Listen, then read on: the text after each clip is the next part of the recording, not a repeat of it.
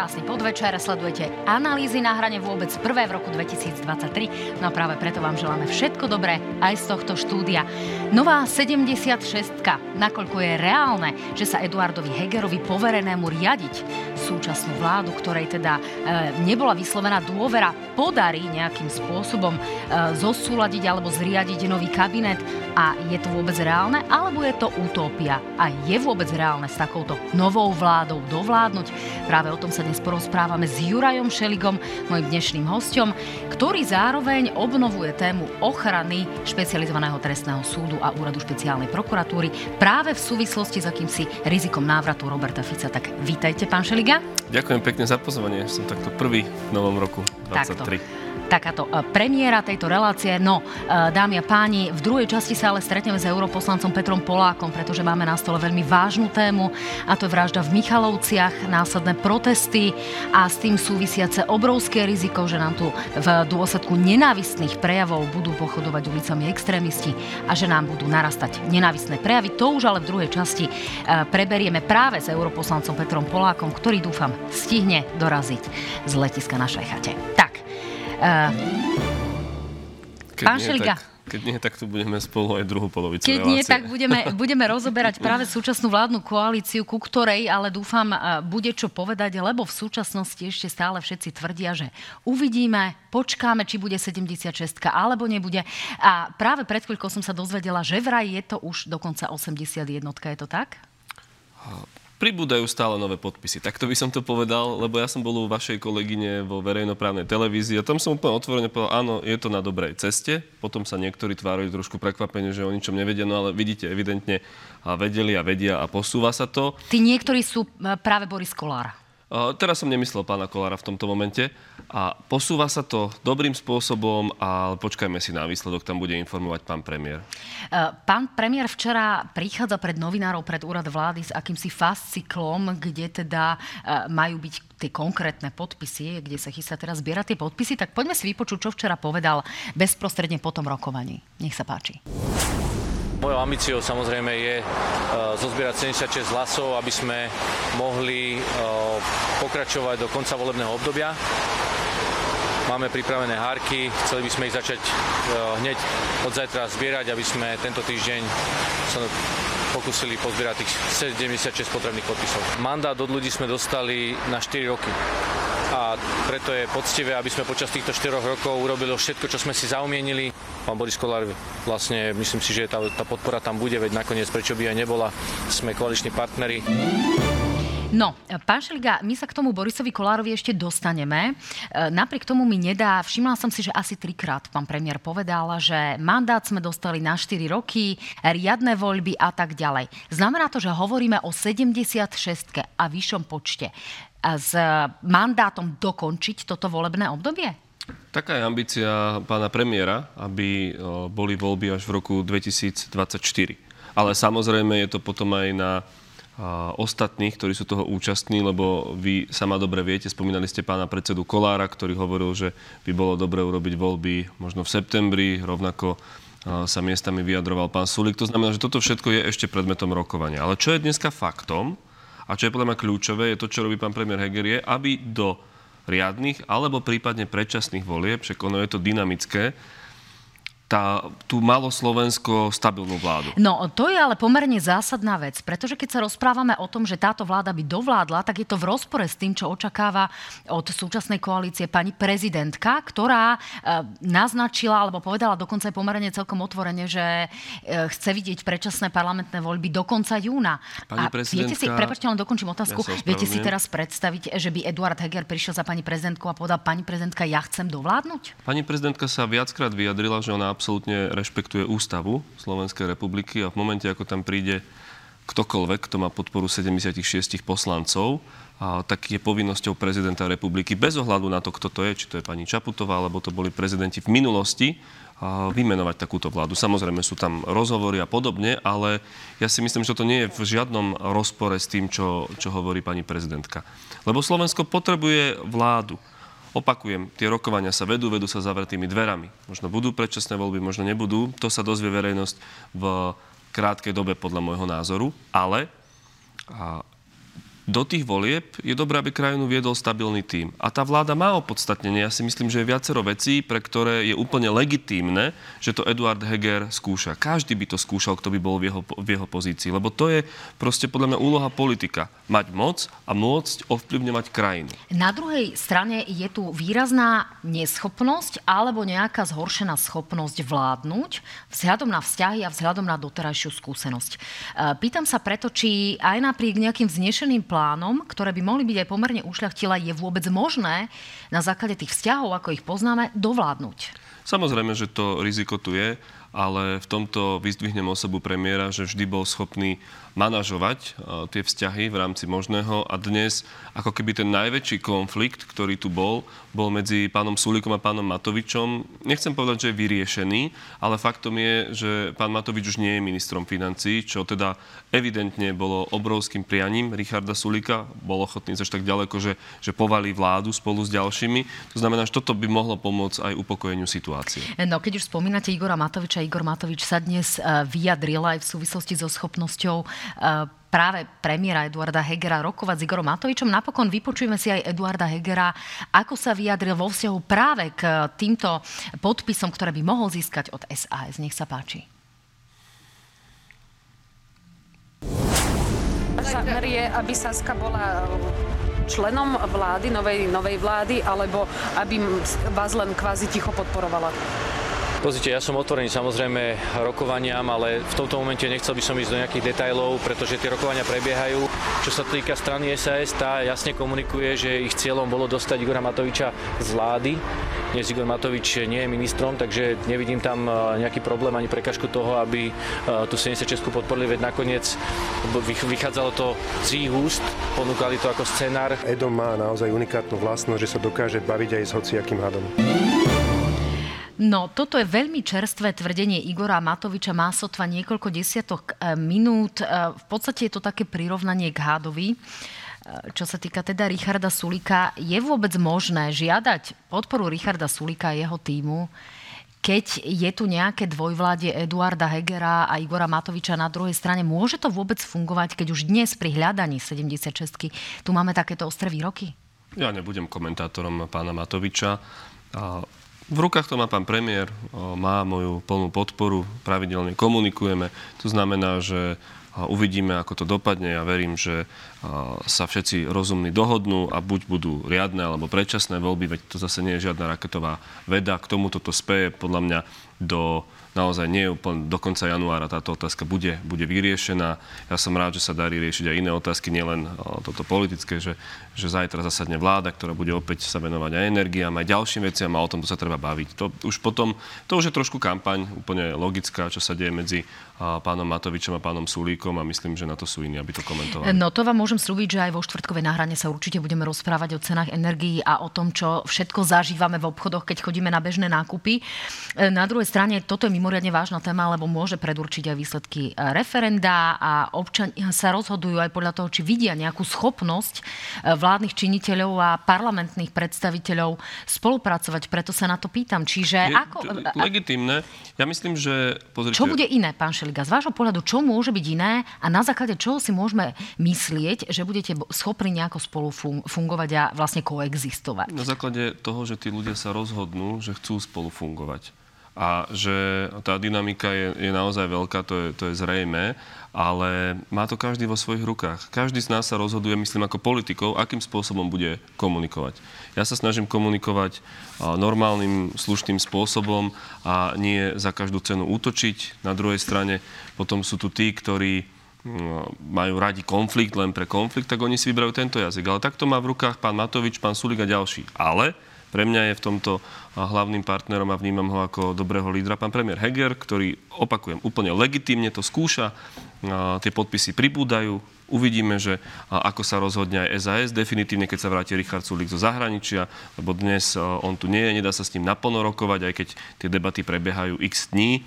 To znamená, že toto nám ukáže čas a potom samozrejme verejnosť bude v plnej miere informovaná. Vy si viete predstaviť nejaké také fungovanie, že to podpíše niekoľko ľudí z, zo strany SAS a v zásade SAS nebude vystupovať ako jeden celok? Smeruje to k tomu podľa tých kulárnych informácií, ktoré máte? To je že povedzme otázka... vaši bývalí kolegovia zo strany za ľudí sa zachovajú inak možno ako zvyšok SAS? To je otázka na stranu SAS, ja nebudem vynášať zo za, za zavretých dverí. Rozumiem, mojou povinnosťou je to Samozrejme. tak trošku skúšať. E, pokiaľ sme sa rozprávali o tých konfliktoch a o tom, kto všetko je dôležitý v rámci vládnej koalície, tak nepochybne tým druhým najdôležitejším partnerom je e, strana Sme rodina, pretože má druhý najvyšší počet parlamentných predstaviteľov, poslancov. E, vy ste sa dostali do takého drobného konfliktu práve s pánom Kolárom, práve kvôli tomu, že ste sám oznámili číslo 76. To začal následne Boris Kolár spochybňovať práve v nedelu v teatri. Vy ste na to reagovali. Vyprosujem si, aby ma Boris Kolár častoval tým, že som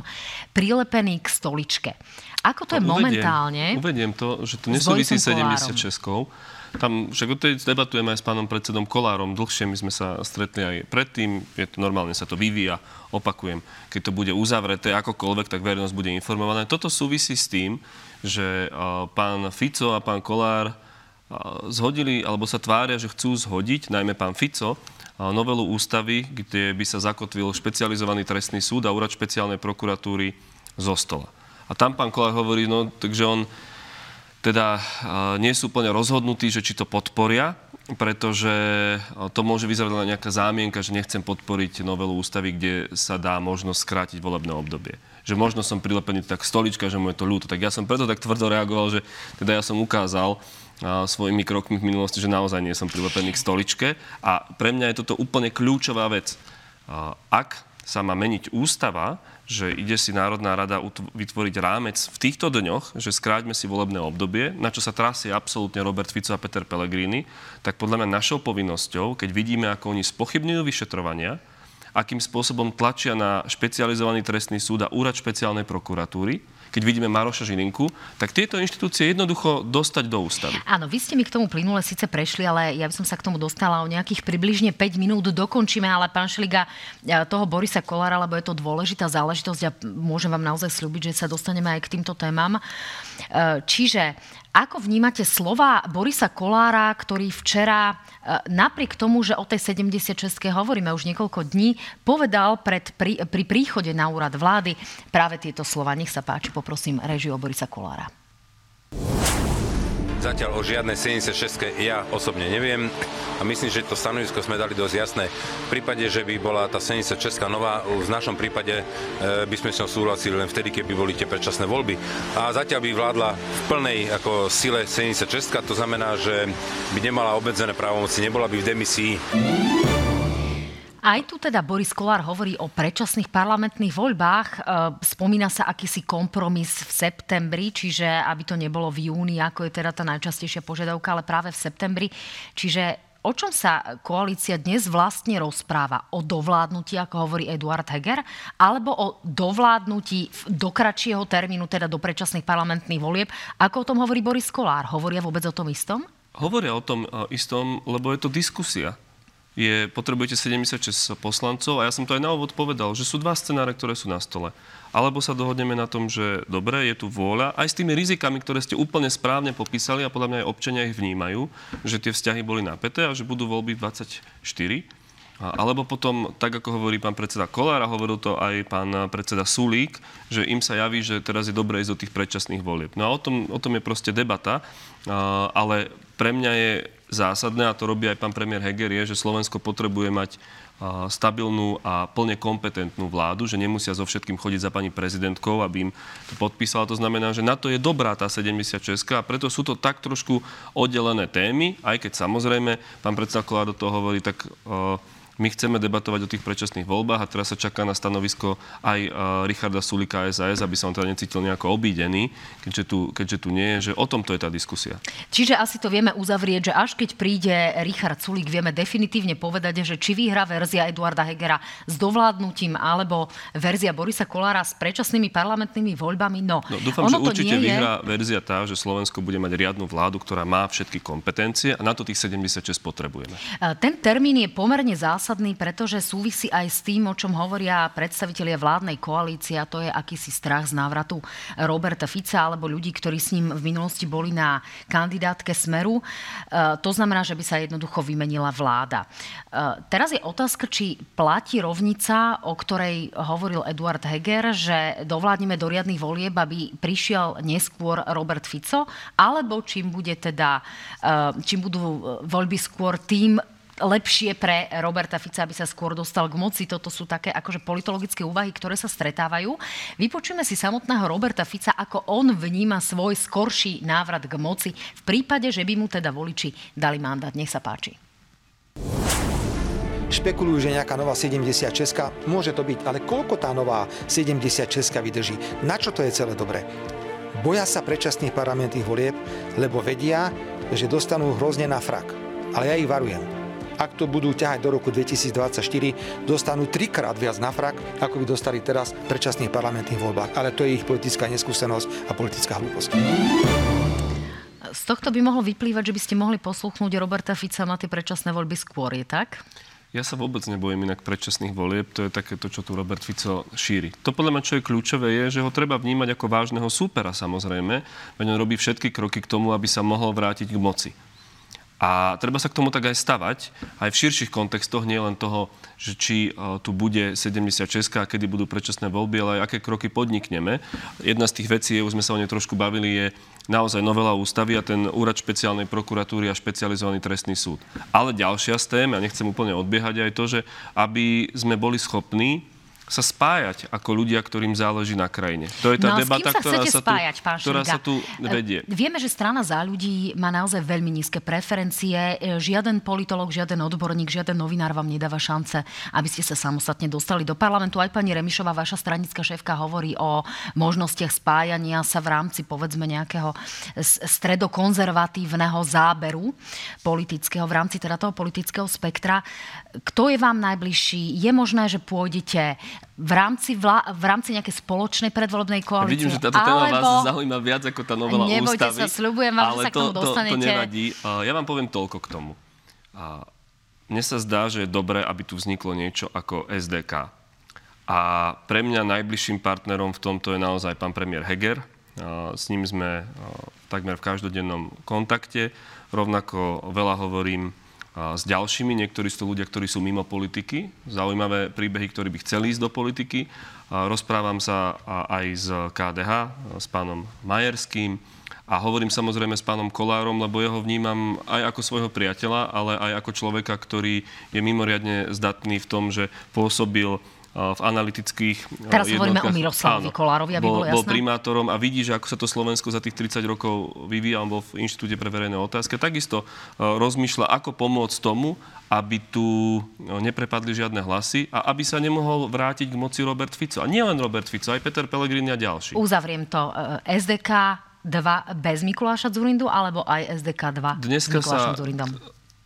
Ja by som bol rád, keby to bolo s ľuďmi, ktorých som menoval a miesto a miera Mikuláša Zurindu, e, nebol som s ním, takže neviem vám za ňo hovoriť. Každopádne podľa mňa sa treba rozprávať, je to bývalý premiér, rozprávam sa napríklad s pánom Mikloškom Františkom, bývalý predseda Národnej rady. To znamená s ľuďmi, ktorí majú čo povedať a to neznamená, že musia automaticky kandidovať. Len sú to ľudia, ktorí ukázali, že im záleží na Slovensku toto je tá debata, ale nechcem ísť nejako hlbšie, lebo sú to rozhovory a myslím, že to je dobrý základ, že sa rozprávame. Áno, troš, trošku to odľahčím, že Mikuláš Zorinda hovorí, že sa už dva roky stretáva s krásnymi mladými ľuďmi. Vy mi skôr hovoríte o ľuďoch staršej vekovej kategórie, no, tak takže viete, to, to taký opa, on možno úsmevný hovorí záver. O, a ne, nejdeme sa smiať na tomto. Áno, rozumiem. Poďme ale k slovám Roberta Fica, mm-hmm. ktoré adresoval práve vám a oni bezprostredne súvisia s vašim návrhom, teda ústavne, čiže 90 poslaneckými hlasmi chrániť e, špecializovaný trestný e, súd a úrad špeciálnej prokuratúry. Nech sa páči, Robert Fico. Pán Šeliga hovorí o nejakej špecializovanom, ktoré už špekulujú, lebo nechce hlasovať za zmenu ústavy. Ja to poviem úplne a povedal som to aj hlasákom, ktorí sú ako prezlečený smer. Nech sa páči, nech dá pán Fico svojich 27 poslancov a ja budem presvedčať ďalších kolegov, aby sme zmenili ústavu. Ale on musí podporiť úrad špeciálnej prokuratúry a špecializovaný trestný súd. Ja nič nevymýšľam, ja nemám problém za to hlasovať. Oni sa boja úradu špeciálnej prokuratúry a špecializovaného trestného súdu. A teraz budú hovoriť o tom, že my vymýšľame a takéto reči. Nič, nič, nič také. Jednoducho Fico má strach z tých vyšetrovaní. A on to veľmi dobre vie. To znamená, že bude robiť všetko preto a už to vyhlasuje. Lipšica treba upratať. Špecializovaný trestný súd bola jedna z jeho najväčších politických chýb, že ho obnovil, keď ho Harabin tlačil na jeho zrušenie posiela SSácké kabáty vyšetrovateľom a podobne. Zoberte si len, čo sa stalo dnes na pojednávaní s pánom Žigom, ktorý je synovec Petra Žigu. Zrazu tam vyšlo na povrch, že už aj pán Žiga, ktorý je teda obžalovaný, priznáva, že áno, s tým slobodníkom sme si dávali luxusné darčeky. Doteraz bolo všetko vymyslené. Dneska si už dávali luxusné darčeky. No poďme sa ale pozrieť na tie dôsledky. To znamená, v dôsledku prijatia vášho návrhu, v prípade, že by teda naozaj to bolo úspešné, čo sa stane? Ak by sa Robert Fico dostal k moci a bude tento ústavný súd, eh, pardon, špecializovaný trestný súd a úrad špeciálnej prokuratúry chránený 90 hlasmi, znamená to, že počítate s tým, že sa Robertovi Ficovi nepodarí nás v parlamente 90 aby teda ich zrušil, alebo čo bude ten dôsledok toho, čo chcete prijať v parlamente? Že, ústavný, že ústava bude chrániť špecializovaný trestný súd a úrad špeciálnej prokuratúry, aby ho nebolo len tak ľahko možné zrušiť. Ja vás opravím, ja robím všetko preto, aby Robert Fico, nech kľudne je v parlamente, ale nemal moc. To znamená, že on možno vyhrá voľby, ale musíme mu pomôcť k tomu, aby zopakoval scenár Vladimíra Mečiara. To znamená, že síce vyhral voľby, ale nebol schopný zostaviť vládu. Lebo to riziko je naozaj obrovské, že oni urobia všetko preto, spoja sa s čertom diablom, aby zastavili tie vyšetrovania. Však o tom to je, prečo robí Fico posledné dva roky tlačovky. Odkedy on sa zaujímal nejakého kučerku alebo ďalších. Viete, tie mená už aj verejnosť nespozná, ktorí vypovedajú. Vypovedajú o tom, ako chodili a, a za kým chodili, ako stávali úplatky a podobne. Aby som to uzavrel, to je poistka k tomu, že je to lepšia ochrana. A zároveň to ukazuje, lebo ústava je najsilnejší právny dokument nášho štátu, ukazuje, že to myslíme s bojom proti korupcii a s tými vyšetrovaniami naozaj vážne. No, na druhej strane, v prípade, že by sa stalo, a hovoria o tom aj e, odborníci v rámci právneho spektra, priznám sa, že som aj pre touto reláciou konzultovala s právnymi odborníkmi, že e, či považujú tento návrh za dobrý a považujú za rizikové, že e, jednak tieto inštitúcie chcete chrániť ústavne, na druhej strane tu máme ostatné justičné inštitúcie v podstate zriadené obyčajným zákonom. Či jednoducho nad rámec sústavy, ktorú máme, nejdete chrániť niečo, čo napokon ale v budúcnosti nemusí fungovať dobre. Alebo ale... aspoň tak dobre, ako funguje v súčasnosti. Čiže tým chcem povedať, že či tu do budúcnosti nezakotvíte nejaké rizika, s ktorými sa potom jednoducho budeme vedieť ťažko vysporiadať. Úrad špeciálnej prokuratúry ukázal v posledných rokoch, že naozaj vyšetruje tú najzávažnejšiu trestnú činnosť. Špecializovaný trestný súd DETO ja nechránim tých ľudí tam, aby to niekto nechápal zle, že chcem chrániť Lipšica, alebo Hrubalu, alebo niekoho ďalšieho. Ja a moji kolegovia chceme, aby to bolo zmienené v ústave. A áno, je to vyšší štandard, ale je to práve preto, akú rolu plnia dnes tieto úrady. Tieto úrady, tieto orgány ochrany práva, či je to e, špeciálna prokuratúra alebo špecializovaný trestný súd. A tá sila spočíva v tom, že aj ústavodarca pri tom najsilnejšom zákone hovorí, že záleží mi na tom, aby som tu mal špeciálnu prokuratúru, ktorá vyšetruje biele goliere, najväčšiu korupciu, mafiánov.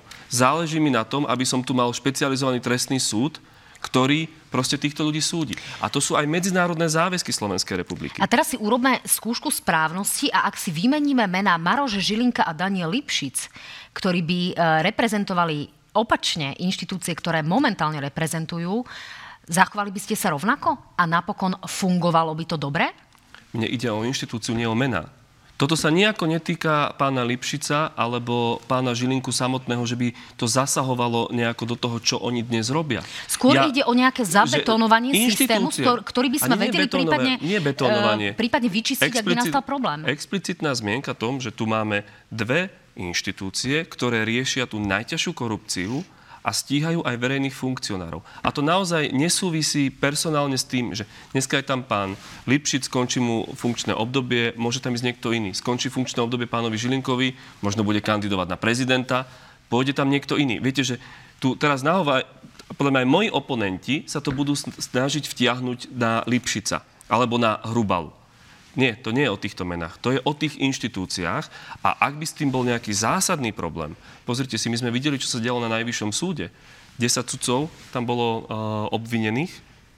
To znamená, že tá inštitúcia samozrejme môže mať svoje problémy, ale tá inštitúcia sa musí budovať. To znamená, že, že práve preto, aby nemohol prísť nejaký Fico a jednoducho 76 ju zrušiť. Rozumiem. Pýtam sa na aj preto, že sme tu v minulosti mali e, istého Štefana Harabina. Presne a tak. E, rovnako bolo veľmi ťažké robiť nejaké úpravy a nejaké možnosti. No ale najvyšší Posledná... súd tu stále je, vidíte. A Harabin tam bol, chvála Bohu, tam už dnes nie je. A tú, tú inštitúciu, tá je v ústave XX rokov, myslím teraz najvyšší súd. Rozumiem, ale až po kauzách e, Búrka a Výchrica sme boli schopní vidieť tam nejaké tým, zmeny. Ja viem, že vám skáčem do reči, ale to súviselo s tým, že kto nám vládol a akým spôsobom pristupoval k spravodlivosti. Posledná záležitosť, pán Šeliga. Ako sa teraz zachováte v parlamente, pretože sa tu objavili teda informácie o tom, že to bude vašou podmienkou pre podporu 76 alebo zároveň pre uh, ústavný zákon, s ktorým prichádza Boris Kolár, kde by, bola, uh, kde by bol parlament schopný sa rozpustiť a teda vyhlásiť predčasné parlamentné voľby. Ja to veľmi zjednoduším, aby to nebola akademická debata. Uh, čiže nakoľko principiálna záležitosť je to pre vás a budete trvať na tom, aby ste jednoducho boli schopní potom podporovať ďalšiu vládu, alebo podporovať Toto nemá súvisť so 76 ja to dám uh, s kolegami, je to otvorené na podpis ďalším. To, niektorí to hovoria, že to je iba moja iniciatíva. Saska teraz hovorila, že ja chcem nejaké politické body. Ja budem rád, keď to aj Saska podpíše. Hovoril som s Olano, hovoril som s ďalšími. A aj takto verejne, aj hlas vyzývam, nech sa nekrútia, lebo toto je o demaskovaní, pani moderátorka. Teraz sa ukáže, či niekto chce zrušiť úrad špeciálnej prokuratúry a špecializovaný trestný súd, alebo nie. Lebo doteraz, najmä v koalícii, všetci povedali, áno, tak e, každé vyšetrovanie niekedy má problémy, niekto ľudský zlyhá a podobne, ale ako inštitúcia, opakujem, inštitúcie nám nevadia. Teraz to majú šancu predviesť naplno kolegovia a zahlasovať za to. A ak by malo prísť k tomu, že e, tu majú byť predčasné voľby a že potrebujeme schváliť novelu pána predsedu parlamentu Kolára, tak ja verím, že aj Olano, aj Saska sa pridajú v tomto ku mne, alebo budeme spoločne a bude to podmienka. Lebo opakujem, Fico sa trasie na predčasné voľby, vieme, čo hovorí o vyšetrovateľoch, vieme, čo hovorí o špecializovanom trestnom súde a prokurátoroch a treba to tam dať, teraz je to momentum. A nech sa opäť demaskuje Peter Pellegrini, že nechce kriviť správny štát a podobne. Teraz tak. je tá príležitosť. Parlament začína opäť rokovať 24. januára, to je približne o dva týždne. Ďakujem pekne, budeme to sledovať. Mojím hostom bol Juraj Šeliga a podľa mojich informácií už e, v zákulisí čaká Takže pokračovať Peter Polák, ktorý to z toho švechatu stihol. Tak ďakujem pekne ďakujem za vašu krásne. účasť. Majte sa fajn.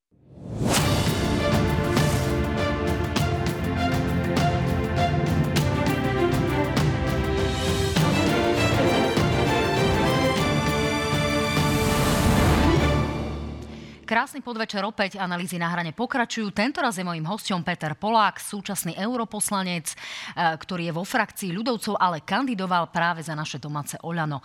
No a keďže je to náš zároveň prvý rómsky europoslanec, tak nedá mi sa s ním nerozprávať práve o mimoriadne vážnej situácii, ktorá nastala na východnom Slovensku práve po tej drastickej vražde v Michalovciach. E, nasledovali udalosti, ktoré dávajú predpoklady, že môžu možno vypuknúť akési nepokoje, tak aj aby sme tomu zabránili, aj aby sme sa o tom porozprávali, tak je práve našim dnešným hostom Peter Polák. E, pán Polák, vítajte, som veľmi rada, že ste to z toho švecha tu stihli. Ja veľmi pekne ďakujem za pozvanie. Bola tu náročná cesta, ale naozaj som rád, že som vo vašej televízii. Takto sa veľmi tešíme. Pán Polák, vy ste boli aj v tých Michalovciach. My si o chvíľku ukážeme, uh, ukážeme obrázky, čo sa tam stalo. Boli ste s Rómami položiť sviečku práve na to miesto, kde sa stala tá vražda. Napokon môžeme si vypočuť, čo sa tam odohralo. Nech sa páči. Naozaj skutočnému vyníkovi nech sa nájde a tak nech cez zákon, pane, je potrestaný. Budem úprimná, mňa celkom prekvapila tá angažovanosť Rómov. Je to vôbec ako keby prvýkrát, kedy Rómovia aktívne pristúpili k tomu, že uh, poďme sa vyjadriť, poďme to odsúdiť, poďme sa zachovať inak, ako sme boli doteraz zvyknutí. Je to tak, alebo sa mýlim? Je to teda možno najviditeľnejšia angažovanosť rómska eh, v podobných prípadoch. Samozrejme, ako môžeme vidieť, zaznamenali sme v podstate podobnú angažovanosť mnohých ostatných, teda napríklad, napríklad pri protestoch eh, Kotlebu, ktorý zneužíva v podstate akékoľvek eh, nejaké trestné činy príslušníkov rómskej komunity na zviditeľnenie. Takže aj tam bolo badať v podstate nejakú angažovanosť, ale máte úplne pravdu, že, že prvýkrát v podstate Rómovia veľmi slušným, kultivovaným spôsobom vlastne sa jednak dištancovali od Róma, ktorý žiaľ naozaj e, pripravil o život e, sestričku, ktorá zachránila životy, ale zároveň dala jasne najavo, čo si o Kotlebovi myslí. Povedzte, čo sa vlastne dialo? Je to taká nejaká angažovanosť Rómov na báze toho, že, že už vieme, že musíme niečo urobiť, aby sme tej majorite dali najavo, že nám to vlastne nie je jedno, alebo ste k tomu pristúpili aktívne vy ako europoslanec a trošku ste to organizovali. Skúste nám povedať, že, je, čo sa vlastne stalo. Je to asi kombinácia v podstate možno aj, aj nášho teda nejakého vstupu vlastne do tejto, do tejto iniciatívy, ale samozrejme ako najviac vyburcoval vlastne túto angažovanosť samotný uh, predseda uh, Marian Kotleba, ktorý uh, vyslal v podstate svoje auta, polepené. Vlastne samozrejme um, emblémom etiketou ľudová sa naše Slovensko a týždeň otravovali vlastne Michalúčanov a týždeň burcoval v podstate nejakým spôsobom aj prostredníctvom svojich videí, ale aj prostredníctvom aut na to, aby e, Michalovcia na východnom Slovensku si ľudia založili domobranu, ktorú chce on v podstate im pomáhať vytvoriť, aby teda vyzýval v podstate k zakročeniu k, voči cigánskym parazitom.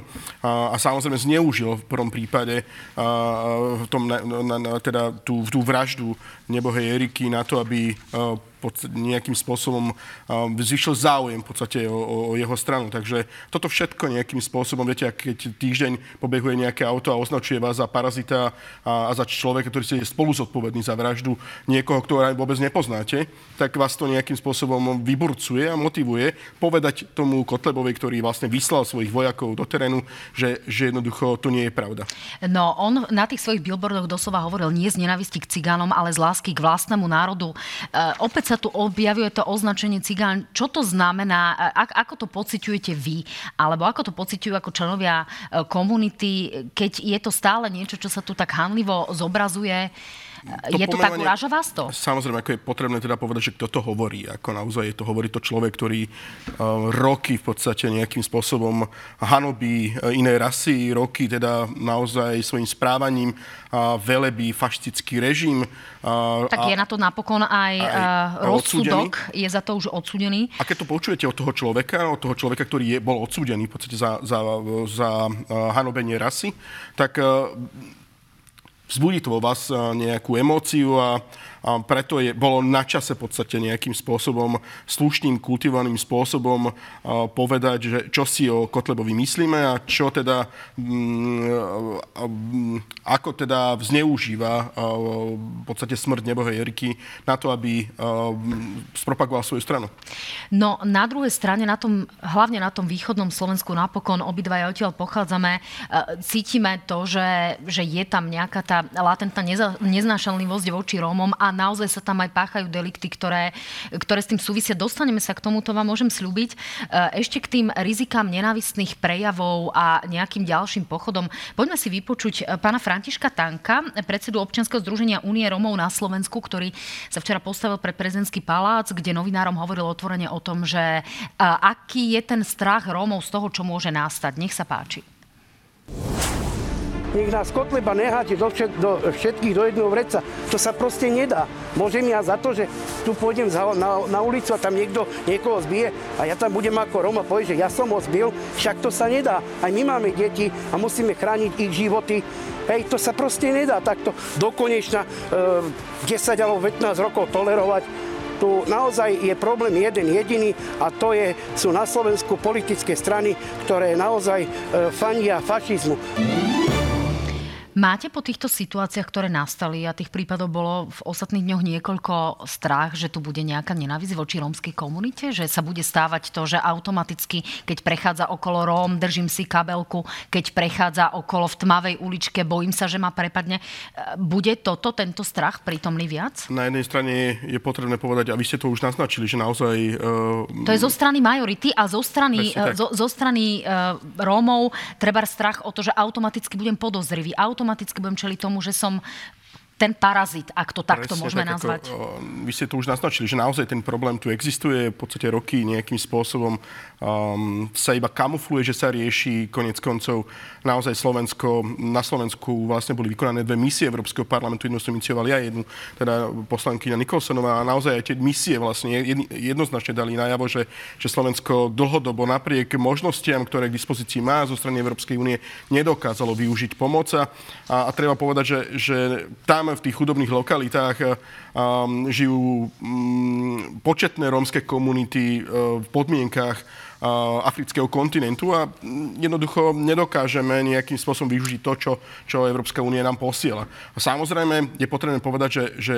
zvýšená miera chudoby má svoje sprievodné e, znaky a zvýšená miera kriminality patrí, patrí teda ako k tomu. A, a, a samozrejme drogová závislosť je, je taktiež v podstate znakom chudoby.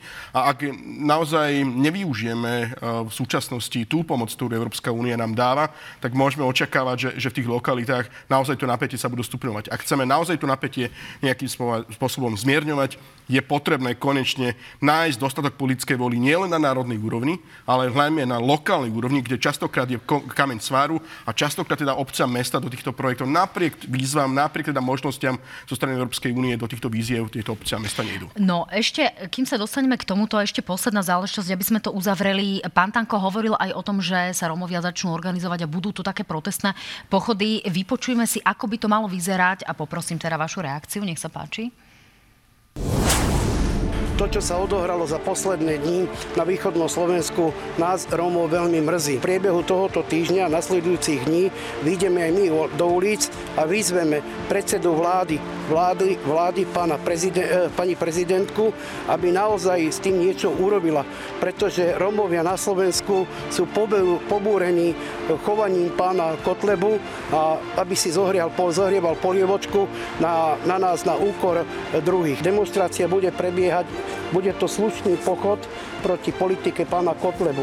Budú, bude samozrejme prebiehať vo väčších mestách a obciach, aby sme poukázali na to, e, že nesúhlasíme s tým, čo sa tu deje.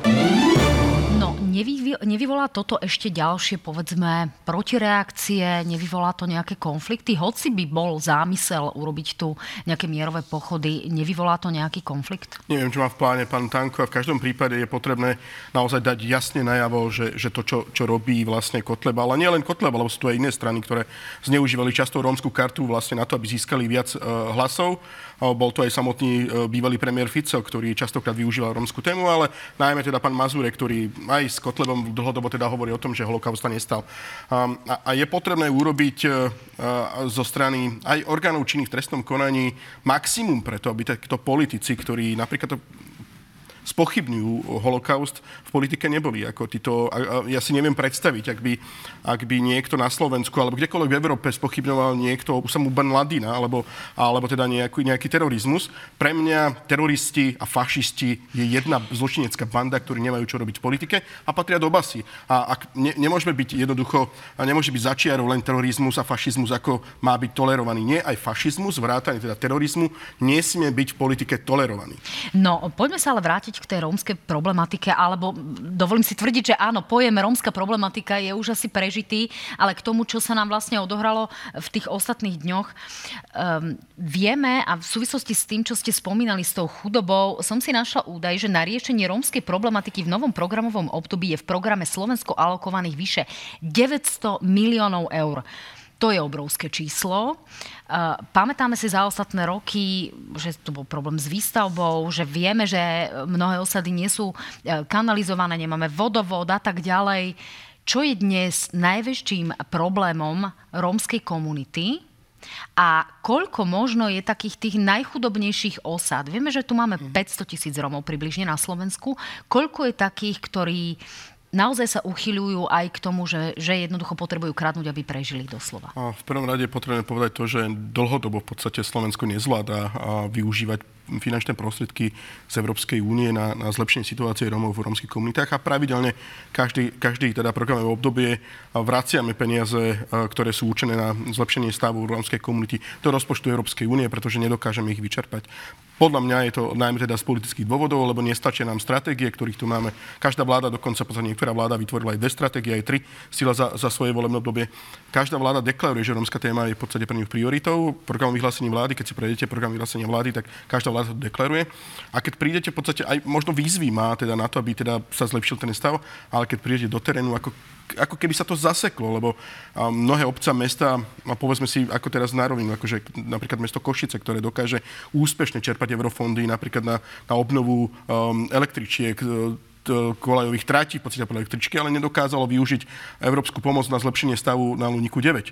Čiže tam, je, tam svieti stav ako teda čerpanie eurofondov, čo sa týka investícií do infraštruktúry nula. Akože naozaj to, to je vážny problém, že nenašli sme v podstate dobrú zhodu s obcami a mestami na to, aby tieto peniaze, ktoré tu pravidelne posiela Európska komisia, aby ten, tento stav vlastne sa zmenil. A čo znamená tá zhoda s obcami a s mestami? Pretože naozaj si vieme predstaviť, že či v tých Rudňanoch, či v tých Markušovciach, e, pri Poráči a v podobných takých tých e, možno najchudobnejších osadách, že tam tí starostovia, starostovia si majú obrovský problém. Kde máme vidieť tú vôľu, alebo čo by mali v úvodzovkách tí starostovia a primátori chcieť, aby im štát pomohol a vyriešil, aby sa tá situácia zlepšila a aby ani oni nemali problém e, nejaké komunikácie majority, minority, či už v autobusoch, či už na uliciach, či už s neporiadkom a podobne. Ja som naozaj rád, že, že súčasné programy dobie, nové programy dobie už Slovensko teda naozaj sa poučilo z tých minulých chýb, ak je bariérou administratívna záťaž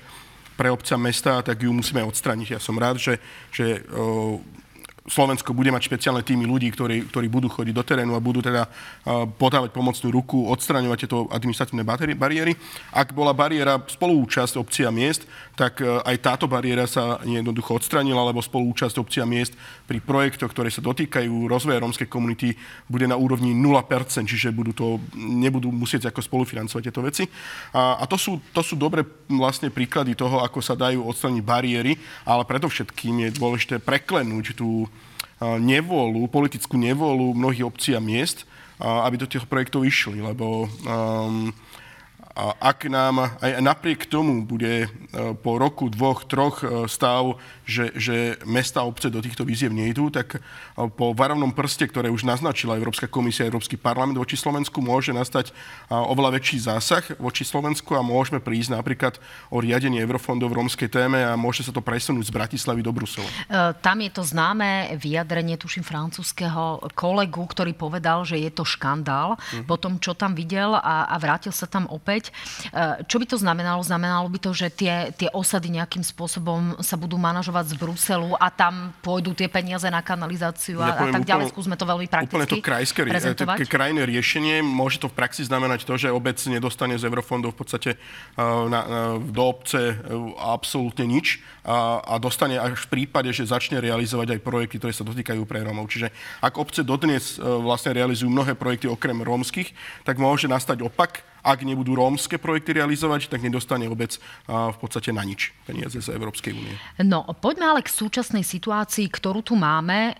Situácia, ktorú máme s vysokými cenami energií, ktoré sa premietli napríklad do vysokých cien potravín tak e, môžu mať e, na, naozaj obrovské následky aj v podobe toho, že tí najchudobnejší obyvateľia, vieme, že tie e, viac početné alebo dokonca mnohopočetné rómske rodiny potrebujú živiť v úvodzovkách veľa hladných krkov a tých peniaz, peniazy nie je nejako veľa. Sú tí Rómovia nútení kradnúť aj tie sliepky, aj tie kačky z tých fariem, ako sme to videli v uplynulých dňoch, aby prežili? Alebo sú to výhovorky, pán Polák? Si, ja som sám vyrastal v podstate v osade v Levoči a, a, a nepoznám tam v podstate vyslovene ľudí, ktorí záňajú svoju, svoju každodennú teda potravu kradnutím. Samozrejme nevylučujem, že v rómskej komunite nájdeme nejakých ľudí, ktorí sa snažia ukradnúť niečo, aby, aby teda dali svojim deťom nájsť. V každej rodine nájdete čiernu ovcu a aj to, čo sa stalo v Michalovciach, urobila čierna ovca, ktorá robí hambu ostatným a ostatní sa zriekli toho. Takže ak niekto v rómskej komunite kradne, v podstate, tak som presvedčený o tom, že mnohí ostatní týchto ľudí v podstate nejakým spôsobom vylúčujú z komunity a nepačí sa im to. Takže ne, by som, že, že mnohí Rómovia v, na Slovensku kradnú, lebo nemajú čo jesť mnohí Rómovia na Slovensku sa snažia nejakým spôsobom zabezpečiť živobytie pre svoje, svoje deti a častokrát sú v šedej, v čiernej ekonomike a pracujú na čierno, lebo jednoducho ten sociálny systém je nastavený veľmi zle na Slovensku dlhodobo a my musíme nájsť dostatok odvahy na to, aby ten sociálny systém nie, že motivoval ostať v sociálnom systéme, ale motivoval odísť z toho sociálneho systému a možno daňový bonus je príkladom toho, ako, ako teda nejakým spôsobom motivovať Rómov odísť zo sociálneho systému a, a ísť pracovať, lebo budú mať uh, daňový bonus, ktorý je teraz ako veľmi zaujímavý. E, koľko je podľa vás tých čiernych oviec? Pýtam sa práve preto, pretože u obyvateľov naozaj prevládajú také tie stereotypy a my chceme momentálne teda vyvracať, aby, aby sa tá situácia a to spolunažívanie zlepšilo. Čiže ak je tých uh, obyvateľov na Slovensku približne pol milióna. Vieme, že máme za ostatných 20 rokov máme tu rómskych profesorov, lekárov, rómskú inteligenciu, mnohých umelcov, vynikajúce talenty, hudobníkov a podobne, ale ľudia si to veľmi často spájajú práve s týmito osadami. Je to je to falošný obraz, alebo aký je ten percentil, aby sme si povedali, že, že o čom sa vlastne rozprávame. Je naozaj to falošný obraz a ja na vlastne knihy, ktorú som prednedávnom vlastne vydal, bola to rómska kuchárka. Mnohé médiá si napríklad taká v svojím reportáži odzrkadľovali, že, že Rómovia jedia doslova vlastne psov. Naozaj to nie je pravda. Toto sú teda vytvorené nejaké stereotypy a predsudky. A ja som aj svojou knihou chcel odpovedať, že naozaj čo Rómovia jedia. Čiže um, naozaj nie je pravdou, um, nie, nie sú pravdou mnohé teda stereotypné pohľady na, na rómskú komunitu. Nie, nie, rómovská komunita nikdy nebola, nie je, ani nebude homogénou skupinou.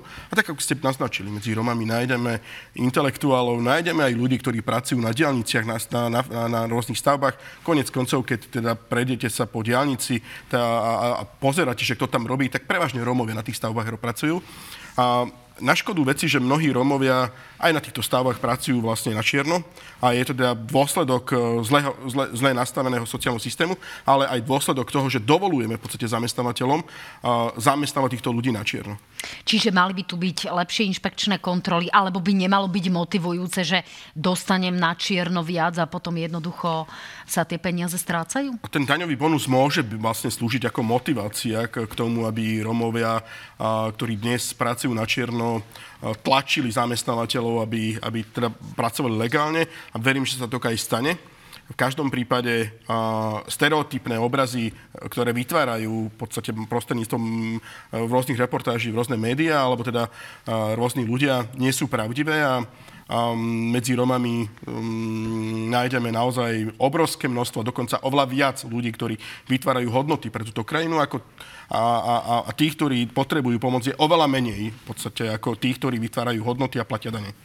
Tak, e, máme nejaké posledné dve minútky, máme ešte dve otázky, z toho jednu politickú, preto vás poprosím naozaj e, o krátke odpovede. E, čo sa týka tej súčasnej situácii, kde vidíme naozaj významné, výrazné zdráženie, očakávate, že istá časť Romov bude naozaj sa uchyľovať, alebo istá časť z marginalizovaných skupín, ale povedzme aj bieli spoluobčania sa budú naozaj uchyľovať k tomu, že budú kradnúť? Že, že sa tu zopakuje to, čo sme tu mali v roku 2004 po Kanikovej reforme?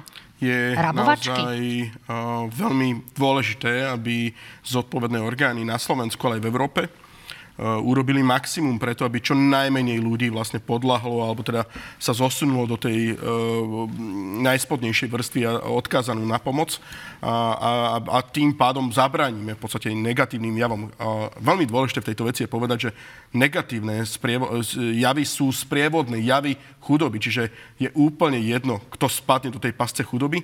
A tá chudoba má svoje, svoje negatívne javy, a medzi ktoré patrí kriminalita, drogová závislosť. A čím viac tých chudobných ľudí budeme mať na Slovensku, tak tým viac tej kriminality bude. Pán Tanko kritizoval eh, splnomocnenca. Počuť ho, nepočuť ho? Um, ja som aj v Michalovciach vyzval jednak mesto, ale aj úrad spolomocenca, aby dokázali, dokázal úrad spolomocenca nájsť zhodu s mestami a obcami, aby presvedčil samozprávy ísť do projektov, ktoré teda Európska únia bude financovať. Robí dosť? Um, robí um, želal by som si, aby teda ten úrad naozaj bol oveľa viac v teréne, viac teda pracoval a verím, že sa to aj stane. Posledná politická otázka. Postoj prišiel s tým, že podľa viacerých zdrojov v rámci Oľano a vy ste tvárou Oľano by mohol práve minister Naď a aj Eduard Heger opustiť Oľano. Máte tieto informácie, čo je na nich pravdivé?